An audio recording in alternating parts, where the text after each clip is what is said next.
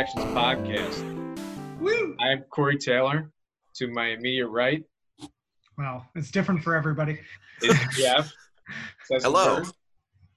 To his immediate right is Kristen, Tristan Moore. And to his immediate right, James Air.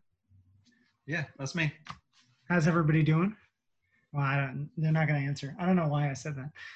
They could answer in the comments. Yeah, let's. Oh let's yeah, we're gonna answer. What? Yeah, I'm doing. I'm I've been toying with the Uh, idea they- of one of these days doing a, uh, we could do like a, a live feed, Mhm. maybe.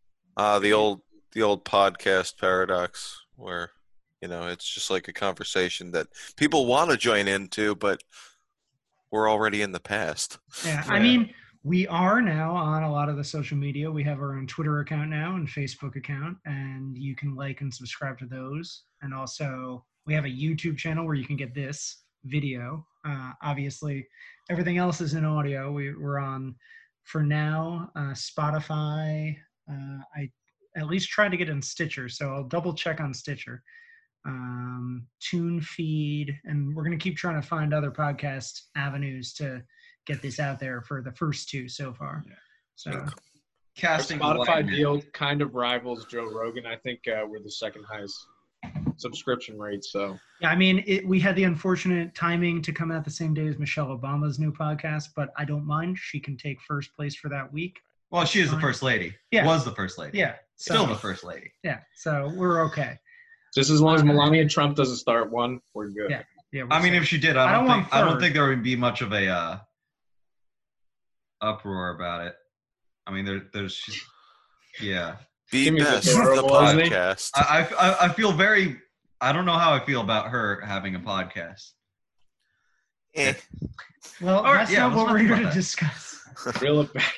Yeah. so and we're the back. Premise, the premise of the We're- Interjections podcast now with the 90s bend This is the mission statement now, guys. We're escaping reality. We're uh, going back to our past when we were very young and we didn't see a lot of the movies that were coming out in theaters. So we're getting a chance to, at least in the early 90s, experience new films, Yeah. uh, see what it was like to go to the cinema in 1990, what was going on.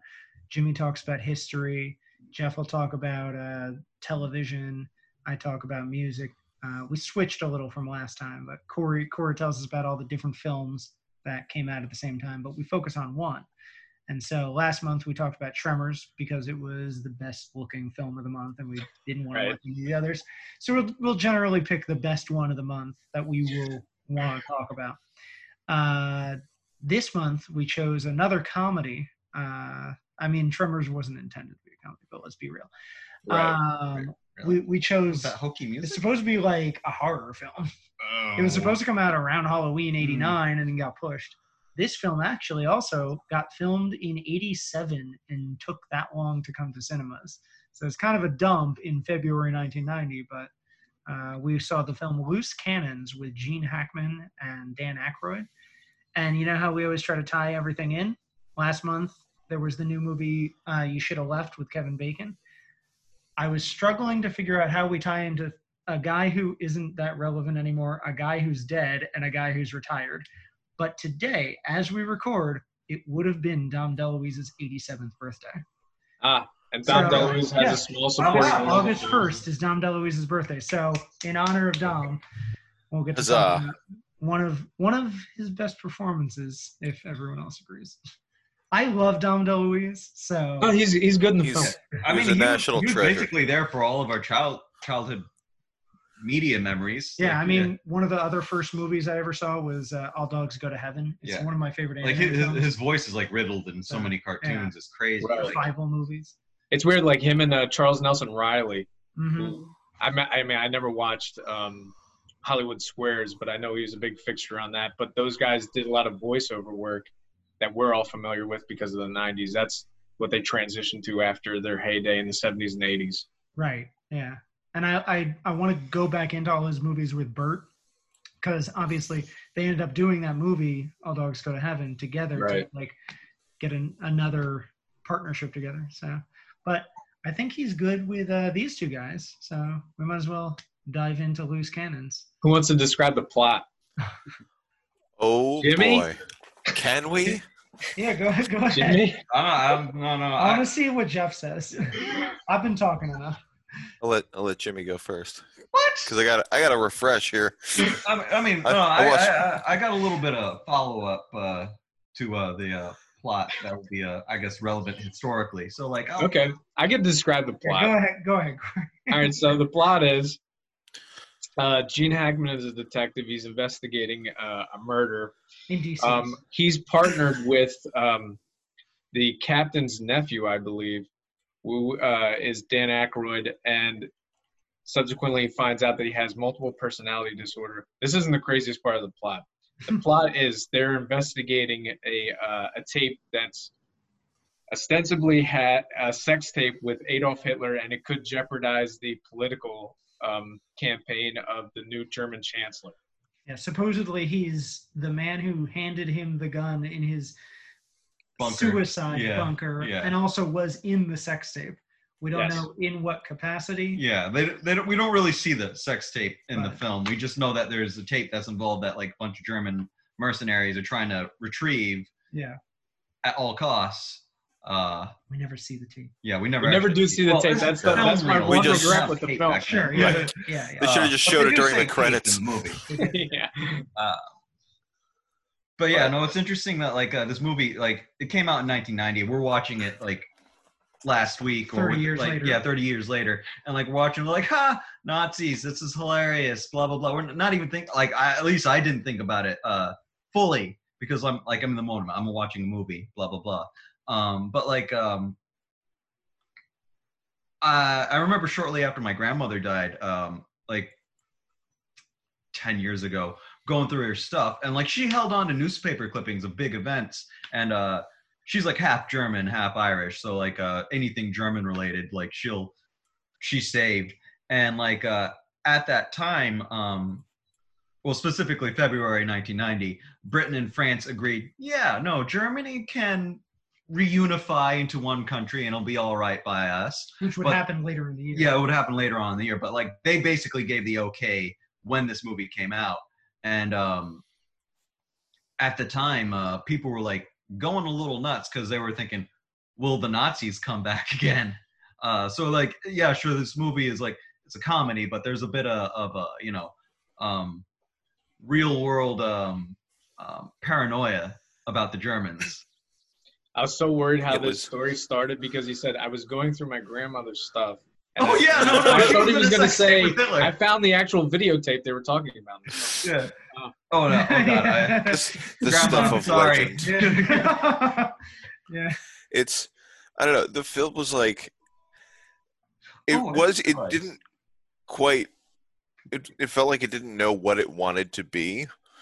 Kind of like the, the book kind of like Dan Aykroyd's Aykroyd's character. yeah. Um, because the thing was, in addition to Aykroyd having this this multiple personality disorder, uh, he also has sort of like this autistic savant thing going on. So, like in the beginning of the film, he's recreating a scene that, well, we should go back and talk about the beginning of the we, movie. Yeah, we saw the beginning, and, and so it starts on this boat, and Dom DeLuise is with two other guys, and he's like, "We gotta get out of here," and he starts getting chased by Germans holding their guns wrong. J- Jimmy pointed out. Oh yeah, no, no, Right. like they would have I- been blown back by their own. well, no, it, was, it weapons, wasn't only that, but like or they were- on fire. yeah, one of them was holding a, a machine gun. Yeah. In a way that, like, if he after a couple bursts, his hand Yeah, would have been just thoroughly burnt. Like, dude, but whatever. it's a movie. Uh, We're, yeah. we- we- Hollywood. So they chase they chase Dom and his friends down. They're dressed in uh, costumes that are from Alice in Wonderland. So Dom DeLuise is in this big like They look like circus So performers. okay, yeah right. So And first then- of all, I thought I was watching the wrong movie. yeah yeah. because I'm like, this is this is like a lighthearted comedy with with two, like it's a buddy. Oh, that cop movie. beginning- and then it opens with a boat chase scene with Dom DeLuise dressed as the Queen of Hearts. Mhm. And a And- grisly decapitation on top of it. yes, there was Yeah. a decapitation, and I'm like, what the hell is, is Honestly, it's really on? well shot. It looks very atmospheric for a hard edge thriller. yeah the Right. action's actually good, but the comedy tames it, I guess. yeah. I feel Right. like people saw the first four minutes of the movie and we're like, "Wow, this is intense," and then didn't you know, watch the rest of it. It's a bu- it's a buddy cop comedy, so like there's got to be like a decent amount of suspense and action. To, Mhm. That's how I felt when I saw it. The advertising makes it look a lot more lighthearted, at least in the first. Actually, towards the end, the shootout at the end actually scales back on the comedy quite a bit too. It actually could have been put in a straight thriller. In Grand Central, yeah. Yeah, that that whole thing is very Hitchcockian. Yeah, yeah. They they eventually all meet up, and there's there's another faction actually as they finally. Uh, I guess we should we should go in order, but um, Right. As as the two meet to start investigating Dom DeLuise's boat crash, um, they move on and and eventually interrogate him. Gene finds out about his multiple personality disorder, and eventually they meet up with this other faction that's trying to track down the tape that's from Israel, uh, like Right. Mossad and that's there's a woman heading up the group played by Nancy Travis, so that's the fourth lead. Um, and the embassies are trying to stop him, led by Ronny Cox, who's a great villain in Ro- RoboCop and some other things. Yeah. Uh, so they all come to a head in New York City in Grand Central, because uh, Dom says he has the copy up in his nightclub up there, because they're down in DC and they travel around. So it's actually quite extensive where they go and what they do. For a movie that got shelved for two years. Right. And also Um, to add to the the horror um, anecdotes here, one of the uh, the Germans who was trying to recover the film was uh, none other than Tobin Bell from the Saw Oh, franchise. Jigsaw Oh, yeah? was yeah. I, I was just like, oh wow, all right, that's There are a bunch of cameos in this. Like the beginning, Gene Hackman's teamed up with David Alan Grier for a scene. Yeah, that's right. yeah. Oh my Um, god. And it's a Uh, weird, like like we were saying, that beginning sequence is a hard contrast to the scene that follows. Yeah, That's mostly played for laughs. yeah. But There, actually, I thought it was refreshing to see Gene Hackman kind of in a change of pace, doing Yeah, something a little, a little bit, yeah, a little more levity. He doesn't embarrass himself. I don't think he's a consummate no. actor. Actually, I don't think that Dan Aykroyd's multiple personality disorder factors into the plot as much as the advertising would have you think. yeah, No. it doesn't the first time it comes out. In, Yeah, in the club they go to get Dom, and it's actually the best time he utilizes his characters. Yeah. But yeah. Because he was yeah, yeah and that again it seemed like something that they didn't quite know how to fit in um, because in the beginning like after that weird boat chase he replays the whole thing like in his mind like just he, he's able to observe all of these things and basically describe the ridiculous scene that had previously happened because of his his talents as a, a uh, forensic uh, tech I thought But- that was a really good scene, actually. For it uh, was and they never really And then into his multiple personality disorder. They just it's a tick. That comes Yeah, out well- at the weirdest times. No, they talk about like how he was on a ride along or something, and like some some traumatic event was what triggered it. Well, that's what I mean. Just like they're, but- they're like trauma caused it. Right, but then they they play it for laughs, and he, it turns into like Right. uh, you know, proto cable guy. Um, He reminded me one a bit of like Robin Williams in those scenes. Like sometimes you'll see a movie with Robin Williams, and it's basically there'll be a set piece where Robin can go and do impressions. Like there's a scene in Mrs. Doubtfire where he's trying different personas. Yeah, It's like okay, clearly this was something that they tried to shoehorn in there to display Dan Aykroyd's talent for mimicry. You know? yeah, it's also uh, I don't know, weird. I, I I thought it was a little bordering on annoying how uh his uh his multiple personalities were really more of a uh like just easy uh pop cultural references because Yeah. like all this like and they're not really personalities that he dives into he just like starts uh basically uh mimicking uh just characters like there's roadrunner uh I think he does Dirty Harry, right? Captain Yeah. Kirk. Uh, I I think like like there's even a lot. Yeah, there's a lot. Like there's like he does uh, Bond at one point, which is you know yeah, obvious. it- it's, it's Right. kind of like when you watch it and see it, and you see all all the uh characters that he's like uh, mimicking, referencing. Uh, it makes sense for that era, and I guess uh, for that style of comedy, like now today, you couldn't you couldn't do anything like that today. because like you think like that's just The what are you what are you too too dumb? culture. Yeah, yeah, it's too pop culture and like uh Saturated with yeah. So yeah, leave that to the scary movie folks. yeah. Yeah. Well, Yeah, I think they ruined this kind of comedy for us. Right. they, they, I think by scary But- movie like three or four, they ruined this kind of comedy for the sure. first two were yeah they, they drove it into the ground so like uh I was a little like i had to like just uh watching those scenes where he just like uh snaps into that episode Mhm. uh Yeah.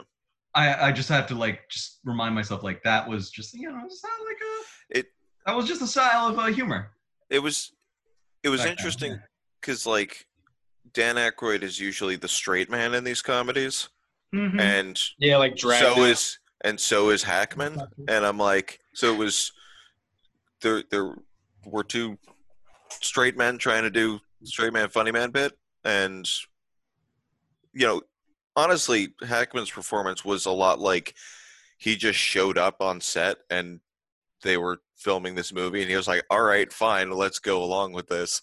I'm usually he just right, Yeah. but it was I, I i don't know it, it was just he was sitting in for the audience for the first half of the movie like what is going on guys Yeah, there's the part in the scene that you were talking about where he's recreating the uh, the crime scene, and he just turns to the captain and he's like, "There's something wrong with this guy." yeah. Just very deadpan. yeah. right so yeah, he is the conduit for the audience for the most part. yeah. It eases you into like accepting his weirder quirks, especially when it is going to get really weird. So, Yeah. And the fact that Gene Hackman accepts him, like the scene where they howl together and Dom just shakes his head, it's like yeah by now I'm fine with whatever they do. Like I was into it enough. So, Right. well that was you know dom deluise was honestly the best part of the movie and The more, the, the fact that talk about like it, I like it all. Oh, yeah. Yeah, Dom Dom is certainly the best. because like best part Well, no, any movie, then. Yeah. because I feel like they they realized at the same time that he he was the comic relief for the whole thing, um, and it was nice how they like he he was this crime boss suspect character that then went along for the ride and was just like, Yeah. man, these guys are even more ridiculous than I am. Yeah. and he Thankfully, they didn't. but he doesn't do it too hard. I was about to say, thankfully, he didn't try to duel with Aykroyd and going over the top. Right. Yeah, There are three types of comedy in each of them through the movie, and they all Right. blend enough to make yeah, like a and, they, and they balance each other out. Too. Yeah, like it's and they're not, uh, like- it's not it's not too over the top. Right. Uh, but like it, it it does, especially with Dan Aykroyd's character, it, it comes close to being over the top. I think what helps is that all of them feel like they could really exist. Yeah. That's what it is. Sometimes The weird thing is, for a movie like this, with a premise that could be this potentially tasteless, Hmm. um, the direction by Bob Clark is pretty grounded yeah, for right. the most part. That was the other oh. thing. Bob Clark, who also directed A Christmas Story. yeah, and baby And Black Christmas. Baby Jin. Man, he was all over the board, wasn't he? Well, I mean that kind of goes downhill. He does he does Christmas Story, Black Christmas, this, then it Porky's. baby Jesus. I think he did Baby Geniuses two Super Babies as well. He did both. That was Yeah, his last both. film, Baby Geniuses too. Ugh. Ah. Mm-hmm. but yeah, he was kind of. I guess he was kind of a director for hire at this point in his career.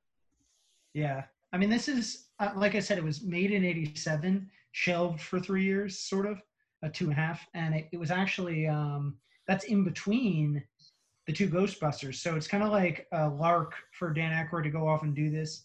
It's before Mississippi Burning. It's like Yeah. you know, yeah.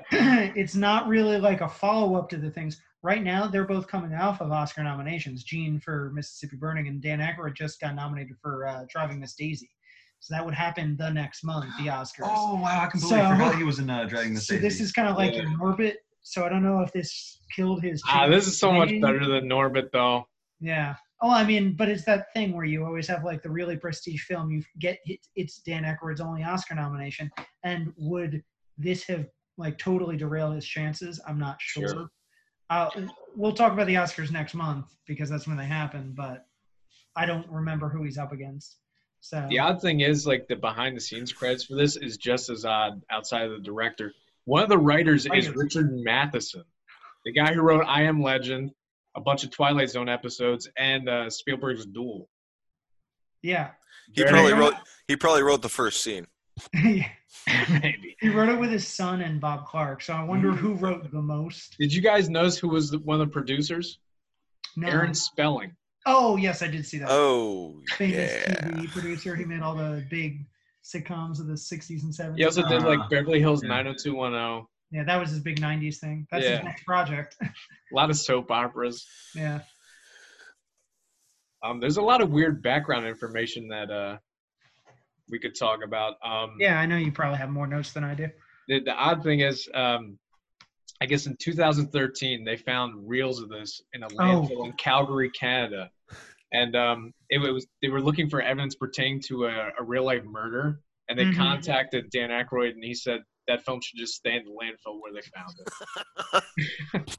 He should be proud of this. Yeah. Not, Cost- Yeah. not as bad. It had a had a fifteen million dollar budget and made five point five million back. That's Oh, yeah. worldwide too. That's right. yeah, I think here it made about two. yeah. Wolf. Um, you wanted to say something about the promotional uh, ads for this, Tristan? The weirdest thing I found in the trivia was that um, they mention Andy Dick is in the art cover, but it's it's not really like the the the DVD you lent us just has the two of them on a bl- blank orange background. But if you Google, I think I can screen share. I'll screen share later, but I have a tab open if you want to help me share this, Jeff. It's ba- and I can describe it anyway. But it's um instead of that orange background, there's like a a blurry ambulance going by with Andy Dick stuck out of the back of it. He's not in the film. Yeah, he's not even in the film. Back No, I then, he was doing like print ads and stuff. So I thought he was in it like just as a desk jockey in the police station at one point. nope. That was another cameo I was going to say. That Right. the cop that Gene Hackman flirts with is S. Epatha Merkerson.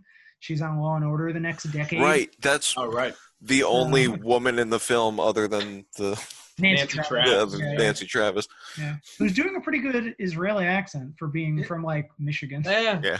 Yeah. It's, uh, it's interesting. The the female cop. Uh, I'm the, not gonna. one she flirts with. Yeah. It, Merkerson. Yeah. yeah. Um, for, for that one scene that she's in with uh, Hackman, like that was like really good chemistry. I like, wanted yeah. more. Of I it. that wanted- was, that like, was- that was, right. like surprisingly like good for like that tiny role. Yeah. Like she did stand out. Yeah, I Yeah. wanted her to come on the road with them or something. Yeah. yeah. It felt like on the desk. it felt like a roller coaster of like they shot it in real time and they were pumping money in at certain points and then Yeah.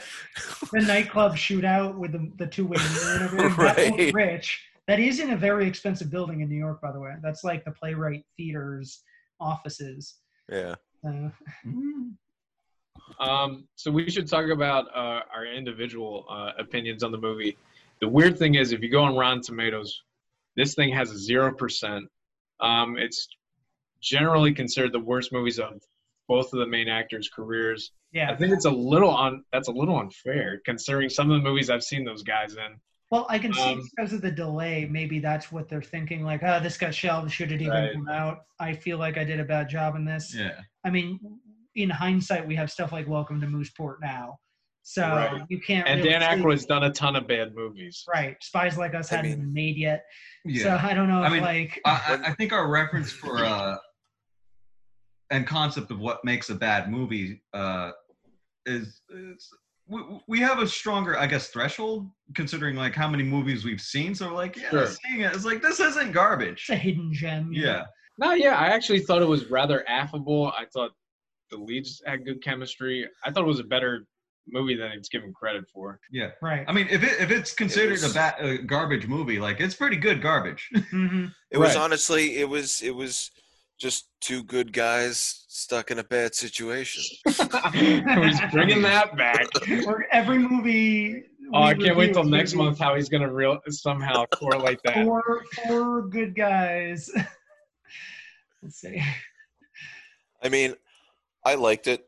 Um, it honestly felt like it felt a lot like um, Miami Vice, a little bit mixed Yeah.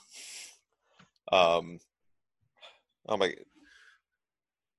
This is like Yeah, 48 not- hours in a weird way. Yeah, it is a good buddy cop sort of situation.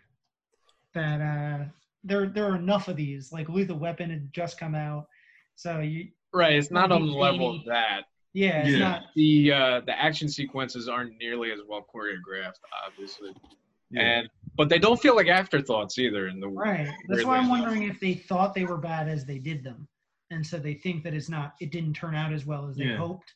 Maybe there were Right. grander designs for the fi- finale or something. Who knows? Yeah. perhaps. But there's no plot holes. No. It- it- That's the basis for what I want a good film to have. Like, it doesn't make sense.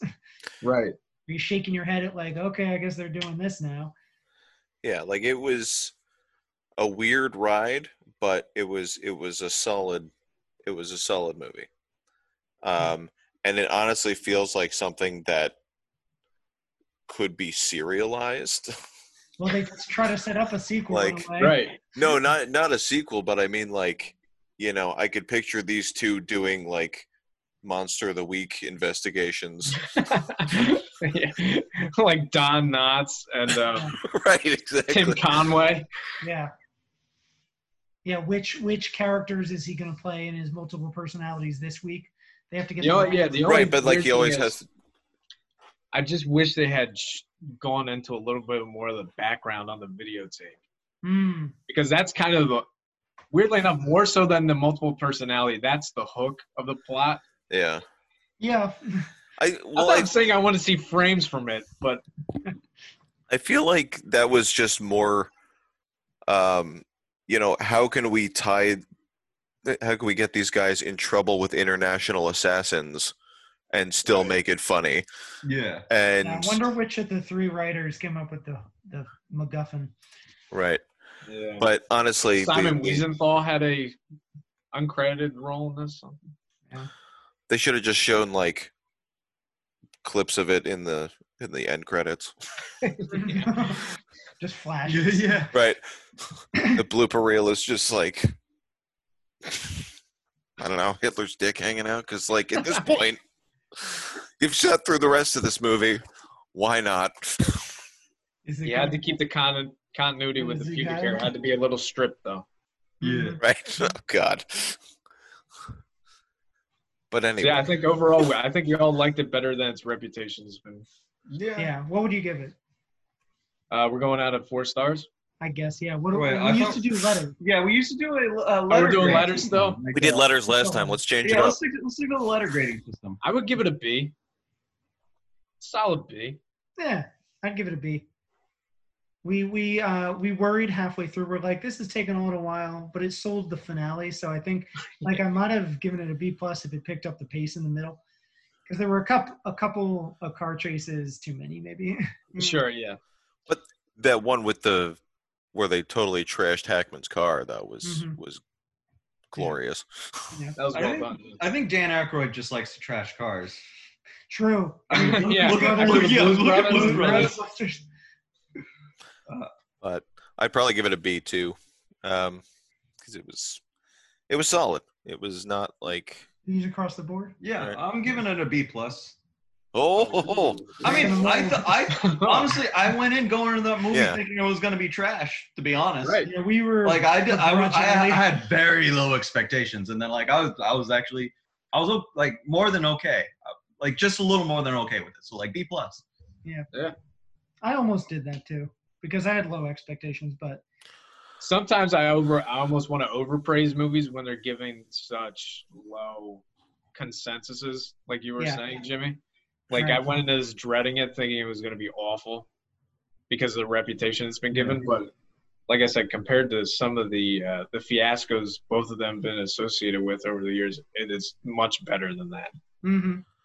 Oh, you know, I just realized why maybe that movie took three years to come out. Like they probably didn't have, you know, permission or rights to all the uh, characters that Aykroyd was like. Uh, I wonder. Yeah. yeah, Yeah. I mean, Oh. they, they probably caught in a few legal. Yeah, but they're loopholes. considered parodies, so he might be able Yeah. to. Yeah, I but like, I couldn't like find that's any info on that, that. that's the thing. Like if uh, like they could be like considered parodies, but like if uh, if another studio or another like uh, like I don't know, whoever had the rights to a certain character was like, yeah, hey, hold up. Yeah. Like you'd probably have to whip out the Mm. lawyers and be like, go through it. and was like, okay, no, this is legal. Maybe if You're just like, Is this also is this a Touchstone movie? I didn't see. I feel like this might have been a Walt Disney sh- offshoot. It's it's TriStar. oh, it's TriStar. Sorry. Yeah. I was um I had kind of just assumed it was we thought it was bad, it got shelved. Then they both had Oscar nominations, so let's put them put it out finally. Sure. One of those. Let's ruin their reputation. Yeah. yeah, it's kind of a double-edged sword because studios are like, good, we have a hit, or we have people that are hits. Let's put out a movie and hope that it rides the coattails, but it's bad. Yeah. Right. So there's a reason it was shelved in the first place. What if you had just given it the chance when it first was made? Uh, Then odd- we would be having this uh, review of it. yeah, well, it yeah, because it would have so, been. so in this works. Yeah, Out, this works out yeah, that's for right. us. Yeah, It's So, the like, odd couple uh, with guns. yeah. But yeah, that was good. There were uh, the funny thing is it's the best of the month. So Right. a couple other films that you we, we we lean towards what you thought, Corey, because you had seen a, a couple of these already. Yeah. Uh, so we we let you pretty much decide which one we were going to watch this month. Sure. And when I describe some of the other movies, you'll see why. Yeah. Um, there's a movie called Flashback, which is another action comedy, oddly enough, directed by Franco Amurri, who uh, is the um, ex-husband of Susan Sarandon. And you Oh, might yeah. know their daughter, Eva. Okay. Um, it's basically Dennis Hopper plays like an Abbie Hoffman type hippie, and he's Mhm. partnered with uh, the very stolid FBI agent played by um, Kiefer Sutherland. Don't remember much about the plot. I just remember it being torturously lumbering. He's like bringing was back so to slow. Uh, his hometown or something to be indicted. That's. Yeah, something like that. Yeah. It was a road movie, these up just not not very good. Yeah. Um, uh, sophomore effort from Steven Seagal called Hard to Kill. Oh, that was only his second movie. Yeah, it was after Above the Law. Okay, I didn't know when he started. Um, not a Seagal he he had been a choreographer for uh, a bunch of Chuck Norris movies before he got his own starring vehicle. So, but this is his second movie as the lead. Um, the, the plot is pretty anemic. He it's a revenge movie, but it's it's very one dimensional. Um, not that these movies themselves need to be uh, Shakespeare or anything, but hmm um, I remember in order to get into the revenge portion of the movie, it's a long ways where he's being rehabilitated after a coma, stuff like that. Uh, it's not one of the better Seagal movies. I know that sounds odd. Um, Stanley and Iris, which is a treacly, soapy tearjerker with uh, Robert De Niro and Meryl Streep. He uh, he's a short order cook who's illiterate, and she's teaching him how to read and write. She happens to be a widower. Hmm. Um, it's not a good film. I almost get it confused with Frankie and Johnny. oh, is that the one with Jane Fonda? I thought That's the was- one with um, a Pacino and Michelle Pfeiffer. Oh yeah, they are kind of similar, I guess. Yeah, they're interchangeable in a way. Mhm. That's Um, kind of win Oscars. This was the other movie I, if we didn't want to do two horror movies in a row, I would have said this was a good movie to talk about. Was Nightbreed? Yeah. Uh, which is uh, Clive Barker directed uh, fantasy horror hybrid. Um, it's really imaginative. It's really well done. It's about What this. Uh, yeah, it's about this underworld of creatures. Um, Jimmy, I think, would have liked it. a what are It's- the creatures? What are the creatures? Yeah. They all have different abilities. Um, it's almost it's almost very comic book esque. They they have X Men type uh, abilities. Okay, so it's like those under mutants. Yeah, kind of. Hmm. Um, but it's really well done, and uh, Cronenberg plays the villain in that. He's really good. Okay. Um, Revenge, directed by Tony Scott, starring Mhm. Madeleine Stowe and uh, Kevin Costner, and Aidan Quinn. This was my vote actually because it doesn't look bad, but Well, here's the thing. There's two cuts of this film. The theatrical cut, which is over two hours, which I think is pretty tepid.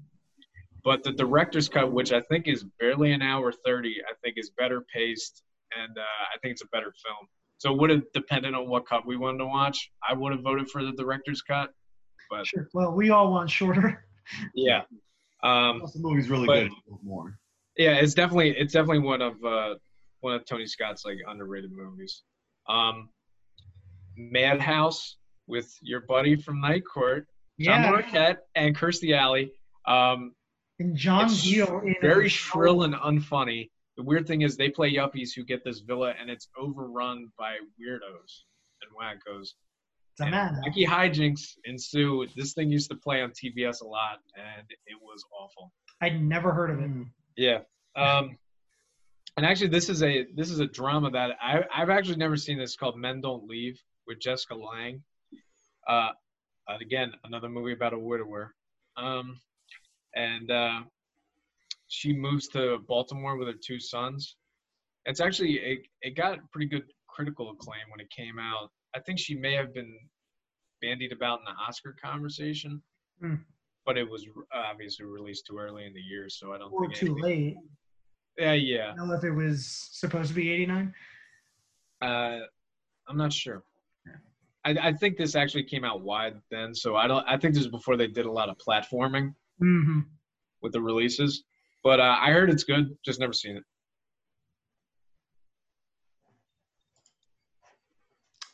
There was one other. Did you? I don't know if you had it on your list. I just double checked my list. Um, Sure. Courage Mountain came out. Yeah, I could have talked about this, but I don't know I, I enough just want about to say how weird it is that there was a sequel to Heidi starring Charlie Sheen. I Right. didn't think anyone wanted that. I think this is uh, one of those Canadian tax shelter movies too, if Mhm. I if I'm not mistaken. And who was the? I thought there was a love interest. Now I think I was reading about something else at the same time.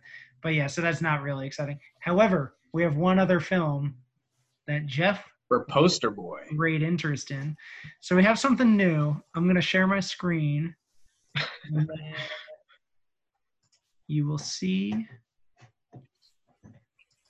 what I have. So can you see this? This Oh, is I last can. month. This is last month. So I wanted to leave Right. it from last month. So I'll, I'll have them listed like episode one, two, three, that sort of thing. So to prepare you. So what I'm going to do is I'm going to show you the, the film. You have to guess the name based off of it. Like, what would you call this? I think that's a better way to go about this. Sure. But at first, we'll try to describe the plot as well. So here you go. So describe for the audio list, like the listeners, what is going on in this poster. All right. So you got Bob Hoskins leaning against the wall behind what looks like the ghost of Denzel Washington. Yeah, he looks like a Perfect. Uh, completely like he's he's transparent. Yeah. Um, He had a mustache. in with- early the with the log line, every partnership has its problems. Mhm. Yeah, this is around St. Elsewhere time, so yeah, he had a mustache. Yeah. He had a Uh, Philadelphia three years later. so, all right. Do I guess now, or what do we? Well, you already got one thing, so Okay. I'm going to go to the next picture.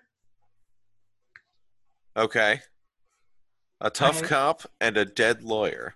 Yeah, that was See, the funny first- thing is, I think we remember. I think I remember talking about this, but I don't remember the name of it at all, nor do I remember the plot. So, um, I mean, honestly, it it looks like Field of Dreams, but with Bob Hoskins in the And- criminal justice system. But Denzel we- Washington has the weirdest grin I've ever seen on that actor's Yeah, face. he- This is an Oscar. yeah. very unfamiliar with that smile and that He's- mustache. He's not all- looking at Bob Hoskins either. Right. It He's looking almost- above him. it's almost like he's he's challenge he's he's channeling Richard Pryor Yeah. Mm, yeah. while glancing at Bob Hoskins's bald head. Mhm. And like you could, you should just shave that off, Bob. I'm I'm just I don't know. It feels like a spiritual sequel to Roger Rabbit. Well, yeah, that comes out. But- uh, Yeah. With the, with the, with the magical Negro cliche. Oh my god. well, that's what they were doing then. So um What would you call this? I tough cop. Let's say you were pitching lawyer, this movie. What's the title you would come up Yeah, that's what I think we should do from now on. Ghost of Justice. That's a try very one other before I MST3K title. Yeah. Do you want to try one more, or should I go? Let's let's see. Well, it is rated R, so hmm, Yeah. Oh, yeah, that right. does change things. Is it directed by The fucking Ghost of Justice. Directed by Steve Tisch? Steve Tisch. Whoever I that- don't know. oh no, he didn't direct it. Oh, is that the producer? That's a producer. It's so tiny. James D. Uh, Parriott. Okay. I don't know. I can't come up with anything better than Ghost All of right, Justice right go. now. It's called Heart Condition. What? yeah. That's uh. yeah. Why? All right, so you want to hear the plot? Yeah. Um, so in this crime-riddled neighborhood, um, these two characters, Bob Hoskins is the cop, and uh, Denzel Washington is the ambulance-chasing lawyer. They have they hate each other because um, Bob Hoskins is a bigot and a racist, and uh, just by happenstance, the Denzel Washington character goes on a date with Bob Hoskins' ex-wife right as Bob Hoskins is having a heart attack and nearly dying. Um, Denzel Washington is gunned down, and they transplant his heart into Bob Hoskins' body, and then they have to solve Denzel Washington's murder. Huh. See, this is why I don't think it's worth it. To This has a zero percent on Rotten Tomatoes, and it's well worth it. yeah. So it's like Ghost, but It's like A Ghost comedy. mixed with Mixed with Return Blood of the. Work. That Remember Clint Eastwood Return of the- movie. Oh, what's Blood Work? Is that? Oh, is that where they're trying to solve a murder? That's where Clint Eastwood uh, is a detective, and one of the murder victims, uh, he gets the heart. He gets a heart transplant from them. It's Really? yeah. It was a procedural. I think it was early 2000s. It was too, yeah. Um, Return to Me was David Duchovny gets. Oh on a- yeah, Return to Me. Uh, Much better film. what was it? It's a romantic comedy where Minnie Driver gets like David Duchovny's dead wife's heart. Wait, was Right. there like a Or weird something. Trend where people were getting dead dead people's hearts I and don't like know. seeing ghosts? And they just happen to know the people somehow, Well, that's all like or not. five years apart from each other because Yeah. this, this is. listen, the, the transplant list was a lot shorter back like then. it's just, just, just weird, like weird, weird, weird trend for several different movies. Like you know, back when uh, uh, Treasure Planet and like what was the other uh, spacey? Uh, There's a heart transplant in Treasure Planet. No, no, I mean I'm just saying like Oh, movies like that. oh my Like usually come out two, two or three of them He, at- he around the means, same like time. Ants in a Oh. Bug. Yeah, That's exactly. Like Ants and a. Bug's Life, where Yeah. it's just like, what, but like What this, that? it sounds like it's just like, hey, yeah, no, like uh, Jeff, what was the movie you Good- blacked out during that was animated with Brad Pitt? Titan Um, AE. Yeah, Titan AE. That's the movie There we go. was thinking. the, Oh. one that, the one that I actually Right. like. I forgot. passed out and then woke up in the last five minutes of the movie. I'm like, what is this? A movie about racism? And you're like, And Yes, like, you I- chose this, Jeff. uh, good times. Poster boy. lifetimes ago. Yeah. Uh, so, Oh, that's it? Just the one? Oh, Yeah, I mean, we gotta, we gotta stack them up next time. I can Yeah. I can do this all have to- day. When we're choosing the film for the next month, we gotta like hide what we're talking about so you don't hear the plots and everything. I was gonna say if we find any more that have really interesting posters, definitely. Yeah, definitely. J- I feel Corey like you- just like go ahead in the year. And, I feel like you guys should pick the movie and then just I'll watch it and then we'll we'll talk yeah, we'll about it. I mean, next But month we'll- is easy. We've Oh also yeah. Yeah, we'll we'll talk about that soon. But first, I guess we should transition into uh, one of the other sections. I don't do you want to talk about uh, television? What was going on there? I Sure. looked a little into it. I only found two interesting things that happened in February. In February, there were four TV premieres, There's one I Um, really want to talk about. including is it the Brady's? Yes, it is. Mm. Because the here's the thing, 1990 was was a year of ill-advised sequels, culminating in the CBS premiere on February 9th of The Brady's, which is a, se- a sequel to an actual sequel to the Brady Bunch that follows the Brady kids as adults. Only one didn't come back. Right. but it was just, you know, in case you were wondering what happened to that family after, which it seems not that many people were, because this is the first time I've heard of it. yeah, ditto. Yeah, Um, wow. because then they revamped it with the Brady Bunch movie like eight years later, Right. Which is very good. Yeah, both of those movies are pretty good. So Was it a Um, sitcom or was it they tried to be dramatic with it? it was a, I think it was a sitcom. I think it was like still following the same. Hour long though. Which is weird because by the time the movies came around, that that was kind of old fashioned, so they had to put it in postmodern irony. Yeah. So I wonder if the TV show followed suit. Yeah. I'm honestly not that sure. Tristan might know more about this.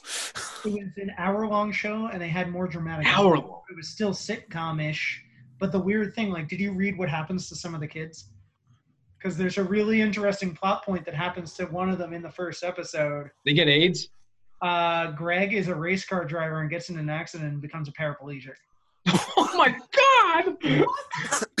oh my god! That's the craziest thing. But then Marsha goes like becomes an alcoholic. So one of the episodes is like them getting her off the bottle. yeah, hmm. Classic comedy. yeah. Yeah. Classic Yeah. comedy, ladies and Love the. Brady kids. Watch Oh yeah, bottoms up. derail their lives. Wow. yeah. Watch the Brady's reenact Heart Like Wheel. Watch watch the Brady's tear themselves apart. It's basically like proto This Is Us, but with Yeah. established characters. Yeah.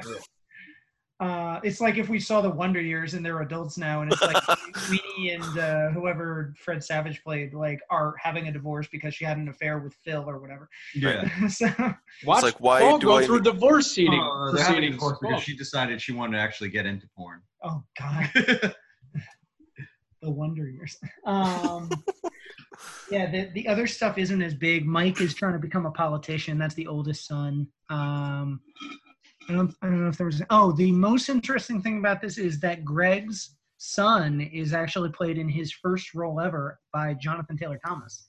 Really? The next year, Home Improvement would start, so he Huh. went from this to that. He's only in half the episodes, but that's neat. It's his debut. So, um, what were the other three shows? There was Rodeo Drive, which was a game show that we'll get into.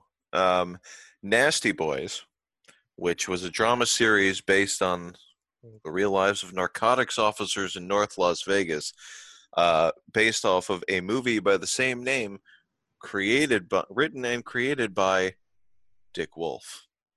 Oh wow! So Had he this done anything else before this, or was this like the I'm sure. He, Law and Order I'm sure he had, but I think this was when did Law and Order come out? This was that was next year? the next Oh, it was ninety as well. I think it comes out like September. Yeah, so this is probably like his last big thing before his legacy. Hmm. um, and then A Family for Joe, which was a sitcom, and I seem to have not finished that summary. I did not look it up, so I only looked up the Brady's because I was like, I wonder how good it was. Let me see here. Hang Not, on. not very. Yeah. Uh, the one the one fun fact I saw was that um, Teenage Mutant Ninja Turtles premiered over in England three years after the, the cartoon had started, and they changed the name to Teenage Mutant Hero Turtles Yeah, 'cause they didn't want any violence. Well, I mean, uh, anything like ninja related in uh, Britain is considered like um, uh, the same category as terrorists. Yeah. So Like you, like really?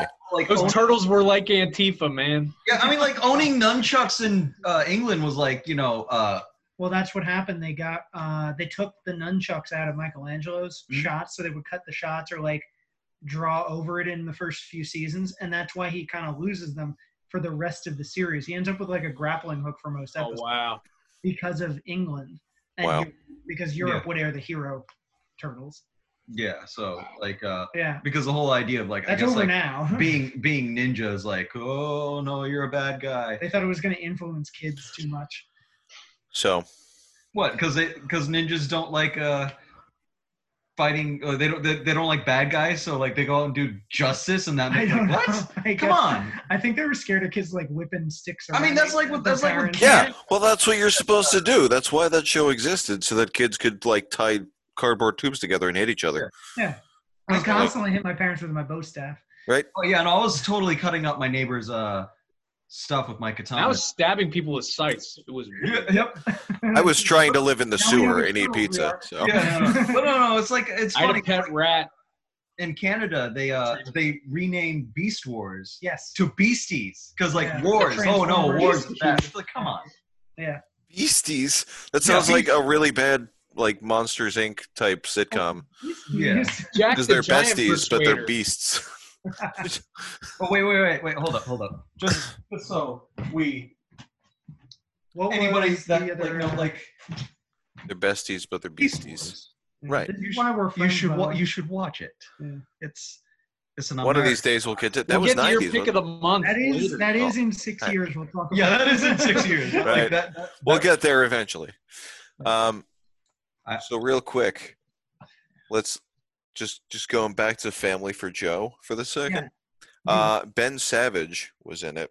the show- The show lasted a whole uh, whopping nine episodes. better than the Brady's. I hope he was gonna say nine minutes, and then they pulled it off the air. Like, oh, this is I- working. I'm sure they all wish. They cut Uh, to the first commercial break and pulled it. Right. We watch an episode. But They're like, apparent- "Oh, the pilot, and they pull it. Here's a then- test pattern. Yeah. In the in the response section, Ken Tucker of Entertainment Weekly rated the series a D, stating that the kids are leering little creeps, the jokes are moronic, and Joe's homelessness is already absent from the show's current scripts. I want to see this show. Ken never gave anything an F. It lasted He was a tough critic, if I recall. Yeah. it lasted from February 25th to August 19th. Well, that's better It's than pretty- the Brady's. pretty long run. Yeah, Some shows don't even get that nowadays. Yeah, Brady's got six. yep. Uh, what was Rodeo Drive? Because you said we'll get back to that. Oh yeah. Oh, the Sorry, game hang show. on. Hang on one second. Uh, wonder who hosted that. Yeah, I want to know about Rodeo Drive. no, you're not. You're not allowed to know. You don't have permission. all right. So it was hosted by Louis Louise DuArt. Oh, with Burton Richardson is the announcer. what do I know uh, name? Louise DuArt was Not Louie Anderson. no. Uh, she's done a bunch of voices for like Family Guy and Garfield and Friends, Tiny Toons. Wow. Uh, She's no E.G. Daily. she was on she was on Hollywood Square for a bit in the eighties. Yeah. Um, but it's a three round game show where it's it's more or less kind of like Hollywood Squares. um, there's like seven hidden words numbered one through seven, and each pertaining to a celebrity. Um, and then you had to control. You, had to choose a number and basically just guess. The it, it was it was just guessing words based on celebrities. I can feel it um. Yeah, no, it's not. it was one of those like coke induced like we need a game show idea. Ugh. Like everything Alec Baldwin does these days. Right. On the match game. Yeah. He's just doing old So- shit. But he's, always like, and Alec Baldwin's hosting this now. Sure. Yeah, or Mike so Myers in makeup. Mm-hmm. but then uh, at the end, the contestant then got the chance to stroll down Rodeo Drive, which included four stores, each displaying a different prize, and then the bank. And each of And them each- became stalkers. Right. Celebrity stalkers. Uh, and then at each location, the contestant had to identify a celebrity based on overhearing gossip. Was it TMZ?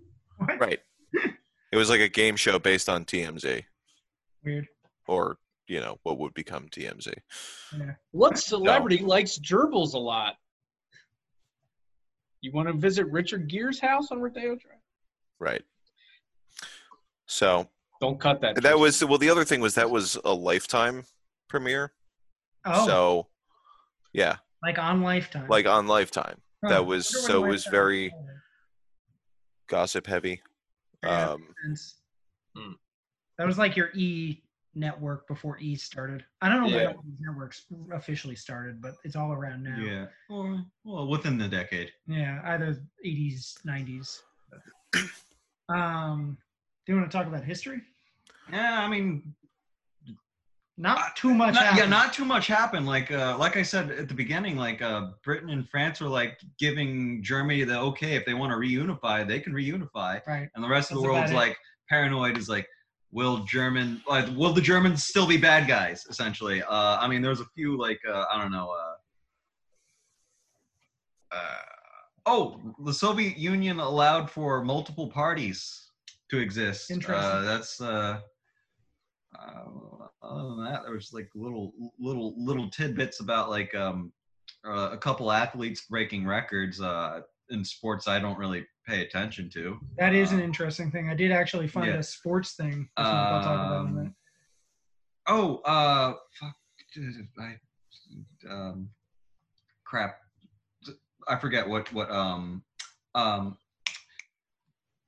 Notre Dame. Uh, I think uh, had it had the first like um televised like something like they they they they had the first like.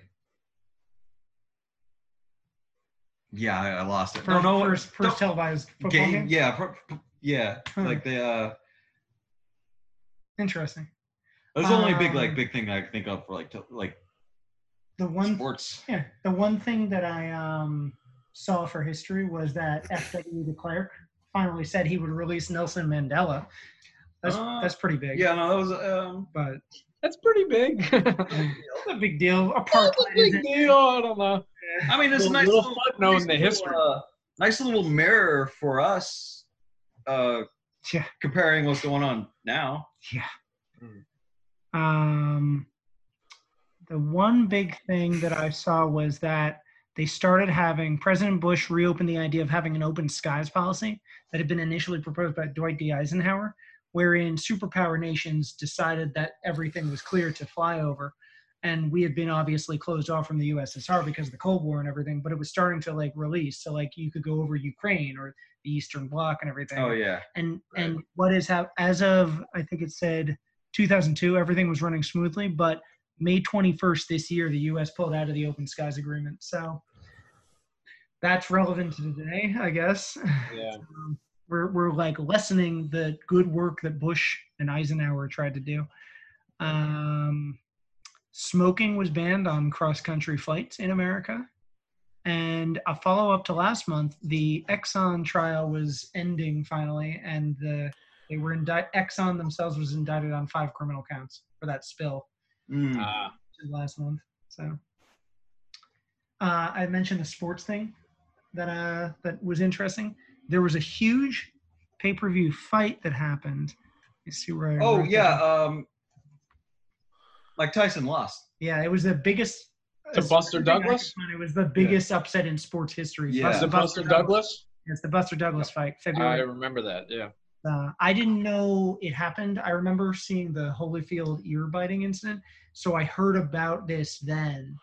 Yeah. But uh, yeah, so it was like Tyson was an easy favorite. The battle was being viewed viewed as a warm up between him and Holyfield in 1990 because Evander Holyfield was like the the heavyweight favorite, and so Tyson had all this. He was he was trying to like butter himself up and then let himself get beaten by a He's a rank amateur, kind of. Buster went on to fight Holyfield and was easily defeated. But Yeah, I remember at the time, um, because I'm I'm a I'm a bit of a boxing fan, so I just remember that being like he got complacent. Mike Tyson didn't really train very well mhm, and just got annihilated. that's that's what happened, I guess. Interesting. Yeah, but it was like the biggest event of the year, and it was like a Yeah. huge letdown. Everyone, I don't understand why they say it's the biggest upset, but I mean, everyone who likes their own sport will say that's an upset. So Sure. there's an upset in everything. Um, but that is huge and would change the face of boxing for the decade. So um, I had, there's really nothing else for history, right? I have um, yeah, it's not. a bit of music news. Yeah, not, a, not a very exciting month. Yeah. Um, next month has more stuff, bunch of stuff. So No, I'm gonna I'm gonna say no. I'm gonna I'm gonna I'm gonna erase. Let's I'm erasing He's history. going back in time. Yeah. Um, if we I'm saying go no to back in history. time To erase something, the, this year's Grammys were one of the most important Grammys of all time because it was the year that Milli Vanilli won Best New Artist. Ooh, So you all know, you the might controversy. Milli Vanilli. It was um, the group was basically this pairing uh, of two guys. They were uh, Robert Pilatus and Fabrice Morvan. I don't know if I'm pronouncing that right. I should have made sure. And they had a producer, Frank Farian, who later admitted that he had sung all the tracks on their album Girl You Know It's True. And so when they won Best New Artist, everyone was taken aback. It's the only Grammy in history that has been rescind- rescinded. And they didn't give it to any of the other new artists who were Neneh Cherry, uh, Indigo Girls, Tone Loc, and Soul II Soul, which I think everyone's heard their big hit, whose name I did not write down, so I apologize. But um, there were plenty of deserving artists. And of course, Milli Vanilli was huge. And it was such a huge disappointment to find out that they weren't actually real. It's crazy to think that someone got away with that for so long but uh, it derailed Pilatus' life. He got into drugs and ended up dying of an overdose eight years later. But um, they were honestly good artists on their own, and they were just chosen to like try to drum up this Fabian dude. So it's kind of a shame. But um, record of the year went to Bette Midler for "Wind Beneath My Wings."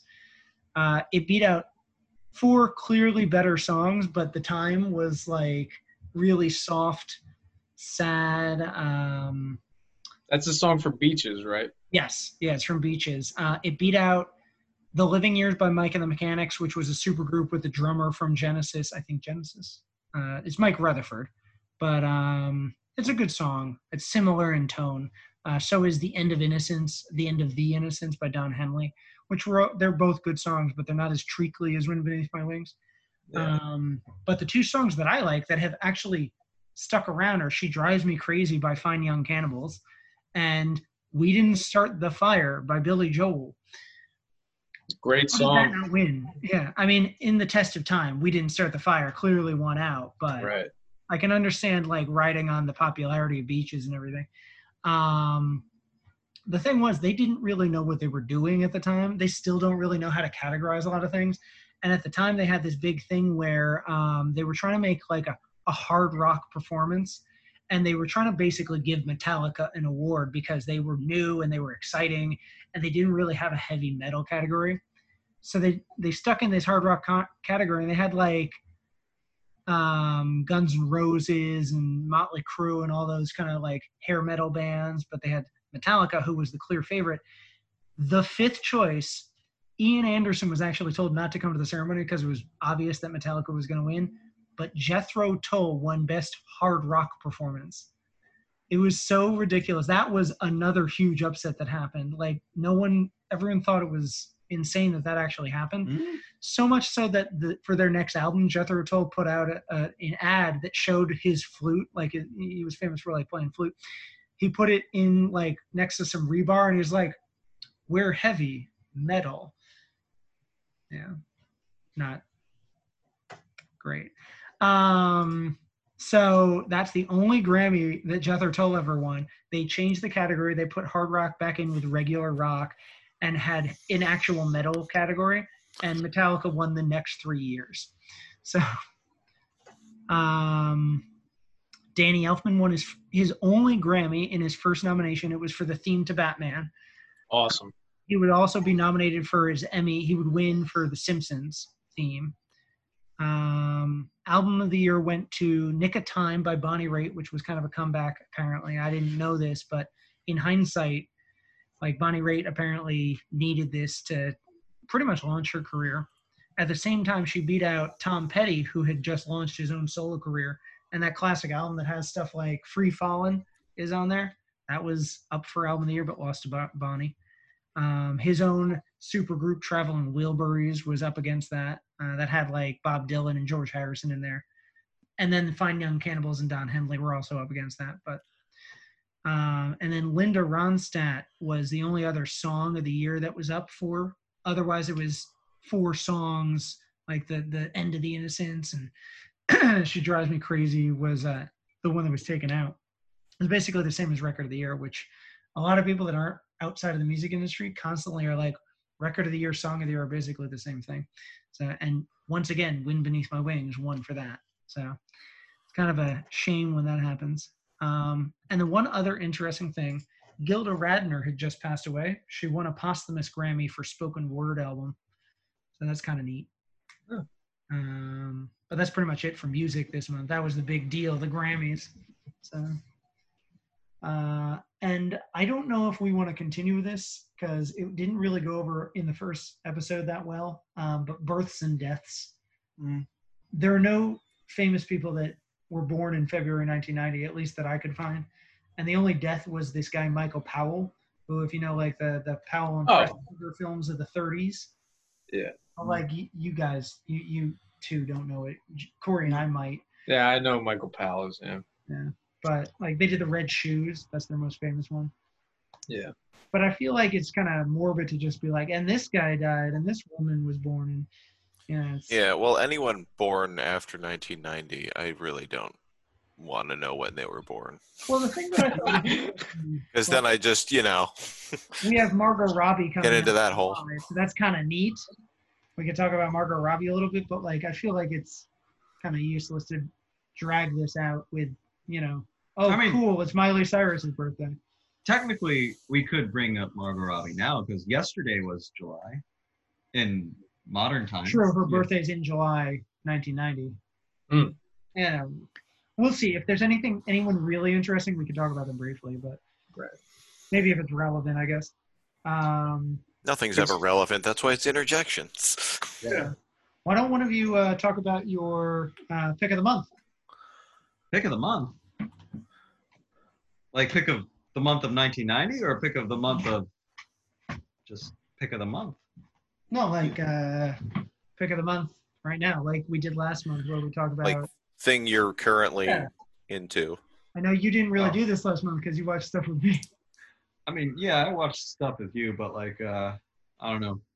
What was your favorite thing you did or saw this month? I mean, my favorite thing that I did this month uh, was Gundam. Uh, I- I, I started rewatching some old series that I uh, hadn't seen in a while. Uh, I mean, it was nice and short, but I watched uh, Eighth MS Team. But like, that's yeah. That's that, was, good, that, yeah. that was the thing. Oh, I- that's it. That's I went out of my way to watch because I really wanted to watch it and uh, completely forgot I had it on DVD. So I watched it on Hulu and I like after I finished it, I was like, crap.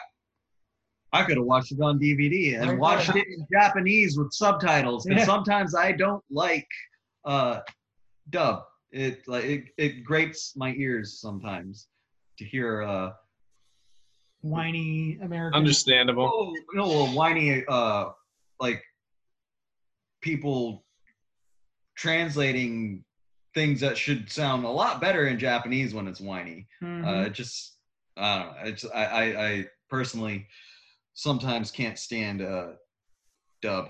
Um, I'd Yeah. rather put in the effort and read. There you go. That's good. But yeah, no, that's that, that's that was my jam uh, this month. That's uh Nice. May- maybe for next month I'll I'll watch an anime that's uh relevant to 1990. You don't have to. It doesn't have to be. Yeah, it's just something you're excited about this Yeah. Um, Criterion's been putting out a lot of stuff because of that Barnes and Noble deal. So I watched uh, Come and See, Hmm. great anti-war film. Um, uh, I don't want to describe too much about it because it's very harrowing. It's definitely not a movie you go into uh, wanting to watch lighthearted. So,